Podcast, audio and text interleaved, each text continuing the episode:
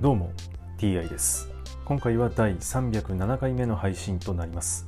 テーマは引き続き新約聖書の紹介です。早速いきましょう。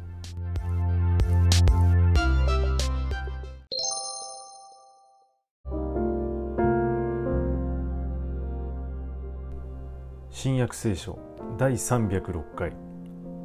今回はマルタとマリアというお話です。一行が歩いていくうちイエスはある村にお入りになった。するとマルタという女がイエスを家に迎え入れた。彼女にはマリアという姉妹がいた。マリアは主の足元に座ってその話に聞き入っていた。マルタはいろいろのもてなしのためせわしく立ち働いていたがそばに近寄っていった。主よ私の姉妹は私だけにもてなしをさせていますが何ともお思いになりませんか。手伝ってくれるようにおっしゃってください。主はお答えになった。マルタマルタあなたは多くのことに思い悩み心を乱している。しかし必要なことはただ一つだけである。マリアは良い方を選んだ。それを取り上げてはならない。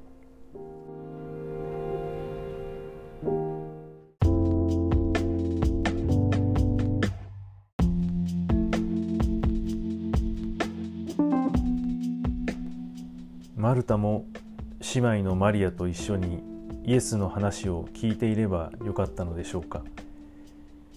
イエスをもてなすということも重要な仕事なわけでそれをマルタはこなしていたわけです。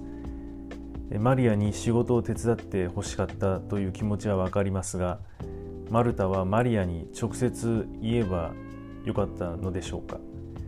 イエスを経由してイエスにマリアに、自分の仕事を手伝うように頼む。というのは、え、どういった意図でマルタはそれをイエスに話したのでしょうか。